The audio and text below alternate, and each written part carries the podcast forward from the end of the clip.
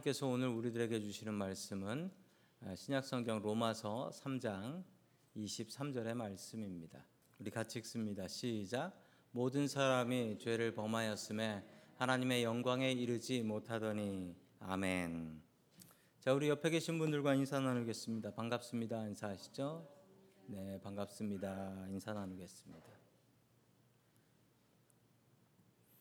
자, 오늘 하나님께서 주시는 귀한 말씀은 하나님을 자랑하라라는 말씀입니다. 하나님을 자랑하라. 자, 계속해서 우리 로마서를 보고 있습니다. 로마서 3장을 보고 있는데 로마서 3장도 유대인을 향한 말씀입니다. 유대인인데 그냥 유대인이 아니고 유대인 중에 교회 다니는 예수님 믿는 유대인이기 때문에 지금으로 이야기하자면 어, 교회를 다니는 우리들에게 주시는 말씀이다 생각하시면 되겠습니다. 자, 첫 번째 하나님께서 우리들에게 주시는 말씀은 하나님을 자랑하라라는 말씀입니다. 하나님을 자랑하라. 제가 아는 연세 많으신 목사님이 계셨습니다. 그 목사님은 어, 은퇴하실 때쯤 돼서 동기 모임을 가셨는데 이 동기 모임 갔다 오셔서 막 화를 내셨습니다. 왜 화를 내셨냐면 아니 목사들이 자랑할 게 없는지 은퇴할 때 되니까 이제 자식 자랑, 손주 자랑만 해. 그러면서 화를 내시더라고요. 목사가 그래도 돼? 예수님만 자랑해야지. 이러셨는데 아, 요즘 그 목사님의 페이스북을 보면 손자가 좋은 대학교를 들어갔다고 연일 자랑을 하고 계세요. 아들은 자랑할 게 없었는데 손자는 자랑할 게 있어서 아 저는 그것을 보면서 우리 모두는 죄인이구나라는 것을 다시 한번 깨달아 알았습니다. 사람들은 자랑하고 싶은 게 있으면 견딜 수가 없습니다. 내가 잘한 것을 자랑하고 싶고 또 내가 가진 것을 자랑하고 싶고 그리고 자녀분들이 있는 분들은 어, 자녀들이 잘하는 것을 그렇게 자랑하고 싶어요. 그래서 누가 좀 물어봐 주기만을 바라고 뭐 그러면 끊임없이 자랑을 해댑니다. 사람은 무엇인가 자랑을 하는 것이 본능인 것 같습니다. 생각해 보시면 어렸을 때 한번 기억해 보십시오. 어렸을 때 우리가 겸손했는지 아니면 자랑쟁이였는지 아마 어렸을 때 겸손하진 않으셨을 거예요. 애들은 보면 너 이거 있냐? 나 이거 있는데 너 없지? 이거 뭐 안 가르쳐 줘도 늘 하는 말이에요, 애들끼리. 애들 키우시는 분들은 아실 거예요. 그러면서 지들끼리 싸워요. 다 잘났어요. 그냥 지들이 다 잘났어. 이 잘난 척 하느라고 싸움이 납니다. 그런데 우리가 학교 다니면서 교육을 받으면서 아, 자랑질은 함부로 하면 안 되는구나라는 것을 깨닫고 우리가 삼가하는 거지 우리의 마음 속에는 끝없는 자랑이 있지 않습니까? 유대인들은 엉뚱한 것을 좀 자랑하고 살았습니다. 로마서 3장 1절 말씀 같이 봅니다. 시작. 그러면 유대 사람의 특권은 무엇이며 할례의 이로움은 무엇입니까? 아멘. 유대인들은 무엇을 자랑했냐면 할례 받은 것을 자랑했습니다. 다윗이 골리앗을 때려잡으러 나갈 때 골리앗을 향해서 뭐라 그랬는지 아십니까? 이 할례도 받지 못한 이방인이 하면서 나갔습니다. 유대인들 특히 유대인의 남자들에게는 이 할례를 받았다라는 것은 남자의 특권이고 유대인의 특권이었습니다.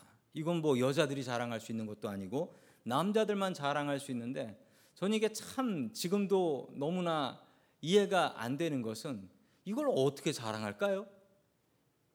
이건 뭐 할례를 받았다는 걸 어떻게 자랑할 수 있는지 뭐 바울이 할례를 받았다라고 하는데 이걸 뭘 확인을 하는 건지 저는 지금도 이거 도무지 알 수가 없는 노릇입니다. 할례를 받는다고 구원을 받느냐? 그것도 아니고 할례를 받는다고 죄 용서함을 받느냐? 그것도 아닌데 이것을 그렇게 쓸데없는 것을 자랑하고 있는 것입니다. 우리가 정말 자랑해야 될 것은 썩어질 것들이 아닙니다. 썩어 없어지고 언젠가는 갖다 버릴 것 자랑하면 안 됩니다. 우리가 정말 자랑해야 될 것은 우리의 하나님 썩지 아니하시고 변하시지 아니하시는 하나님을 자랑하는 것입니다. 오늘 하루 곰곰이 생각해 보시기 바랍니다. 오늘 하루 삶 속에서 내가 하나님을 우리 예수님을 얼마나 자랑하며 살았는가? 믿지 않는 사람들에게 얼마나 복음 증거하며 살았는가? 다시 한번 생각하시며 우리의 삶이 하나님을 자랑하는 삶이 될 수 있기를 주의 이름으로 간절히 축원합니다. 아멘. 두 번째 하나님께서 우리들에게 주시는 말씀은 자기 행동에 책임지는 사람이 되라라는 말씀입니다. 자기 사람에 책임지는 사람이 되라. 어떤 분이 이런 얘기를 합니다. 예수님께서 십자가를 지시려면 누군가 예수님을 팔아야 된다는 거예요. 근데 그 판 것을 누가 팔았죠? 가론 유다가 팔았다. 게다가 이제 얼추 들은 얘기로 그럼 가론 유다가 예수님을 팔기로 예정된 거네. 그렇게 생각하면 가론 유다는 지은 죄가 없는 거예요. 오히려 예수님께서 가론 유다한테 야 고맙다 팔아줘서 이렇게 얘기해야 된다라는 겁니다. 참 말도 안 되는 얘기인데 이런 얘기하는 사람들이 있습니다. 그 예정론을 비꼬아 가지고 우리 장로교는 예정론 믿으니까 예정론은 그냥 하나님이 프로그램 한 대로 그냥 가는 거다. 이 착각입니다. 이거 절대 그렇지 않아요. 자, 로마서 3장 5절에 보면 또 그런 사람들 이야기가 나옵니다. 같이 봅니다. 시작. 그런데 우리의 불의가 하나님의 의를 드러나게 한다면 무엇이라고 말하겠습니까? 우리에게 진노를 내리시는 하나님이 불의하시다는 말입니까? 이것은 사람들이 말하는 방식으로 내가 말해 본 것입니다. 아멘. 사도 바울의 때에도 그런 사람들이 있었는데 그런 사람들이 뭐라고 얘기했냐면 하나님이 거룩하시니까 하나님의 거룩을 드러내려면 우리가 죄를 지어야 된다는 거예요.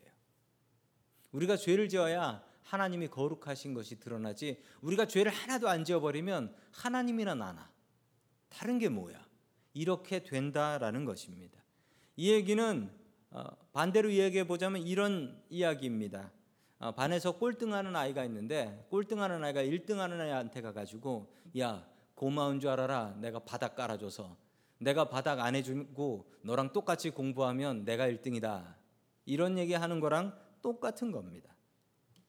절대 그렇지 않은 것은 이 꼴등하는 학생은 자기가 공부 안 하는 것을 합리화하기 위해서 이런 얘기를 하는 겁니다.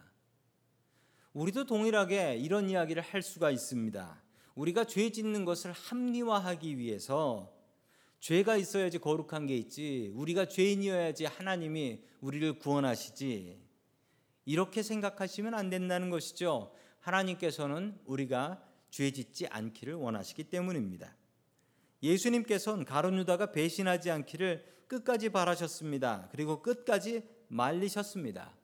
가론 유다는 예수님 팔기로 예정된 것이 아니라 자기의 힘과 의지로 예수님을 판 것입니다. 예수님은 끝까지 가론 유다한테 네가 팔지 마라라고 간곡하게 부탁을 하셨던 것을 알 수가 있습니다. 그러므로 우리가 한 것은 우리가 책임져야 합니다.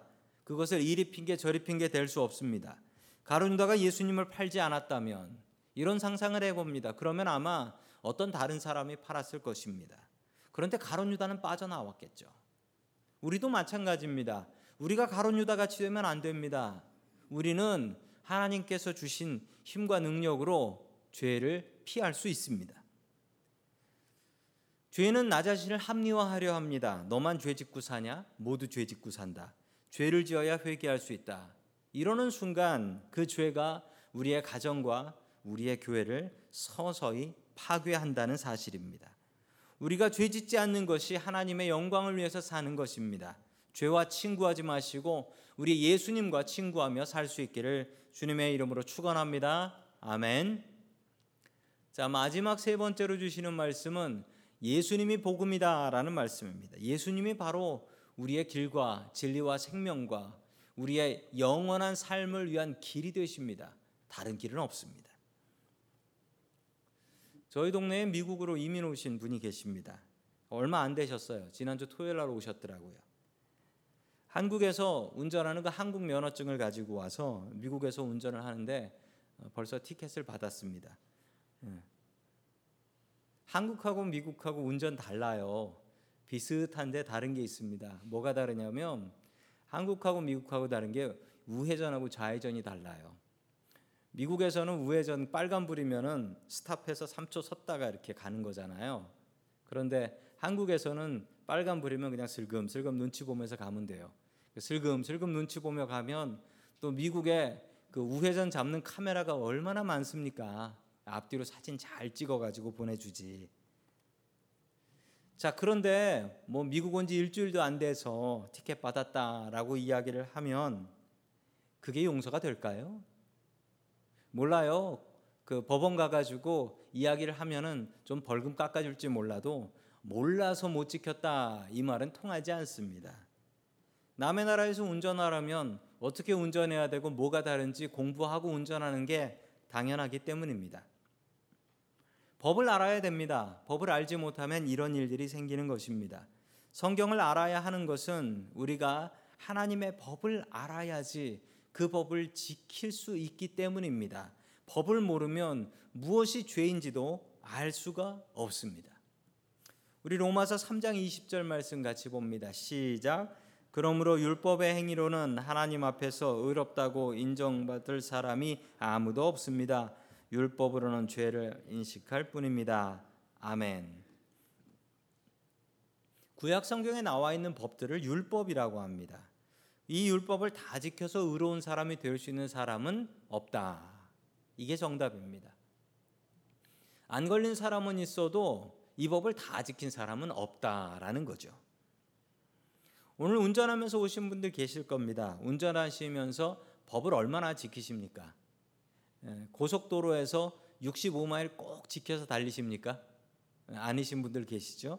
그리고 스탑에서 3초 제대로 서 계신 분 계십니까? 여기서 3초 쓴다라는 것은 속도계 0이 된 게 3초를 유지하는 것이라고 합니다. 제가 저희 동네에서 미국 사람들은 얼마나 법 잘 지키나 봤습니다.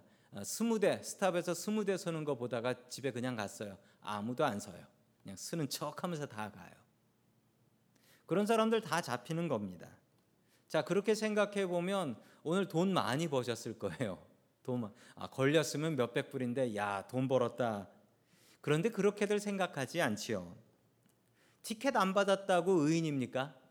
그냥 안 걸린 사람일 뿐이지 우리가 교통 티켓 안 받았다고 의인은 아닙니다. 우리는 안 걸린 사람이지 우리가 의로운 사람은 아니라는 것입니다. 그럼 세상의 교통법규도 이렇게 지키기 어려운데 이것도 죄인이라고 하면 우리가 어떻게 법 다 지켜서 의인 될 수 있을까?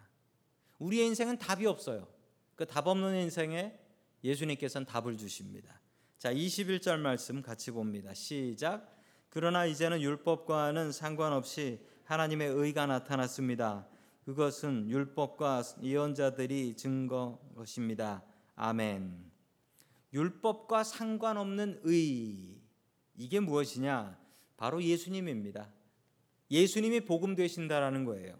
그 전에는 율법을 다 지켜야 됐고 혹시나 안 지켰으면은 그 죄에 대한 벌을 받던지 아니면 예배 때 나와서 나 대신 다른 제물을 갖다 바쳐서 그 죄를 씻어야 됐는데 율법과 상관없는 하나님의 의는 예수님을 보내셔서 한꺼번에 모두 다 예수님을 믿는 사람들은 용서해 주시고 특별 사면해 주신 케이스입니다.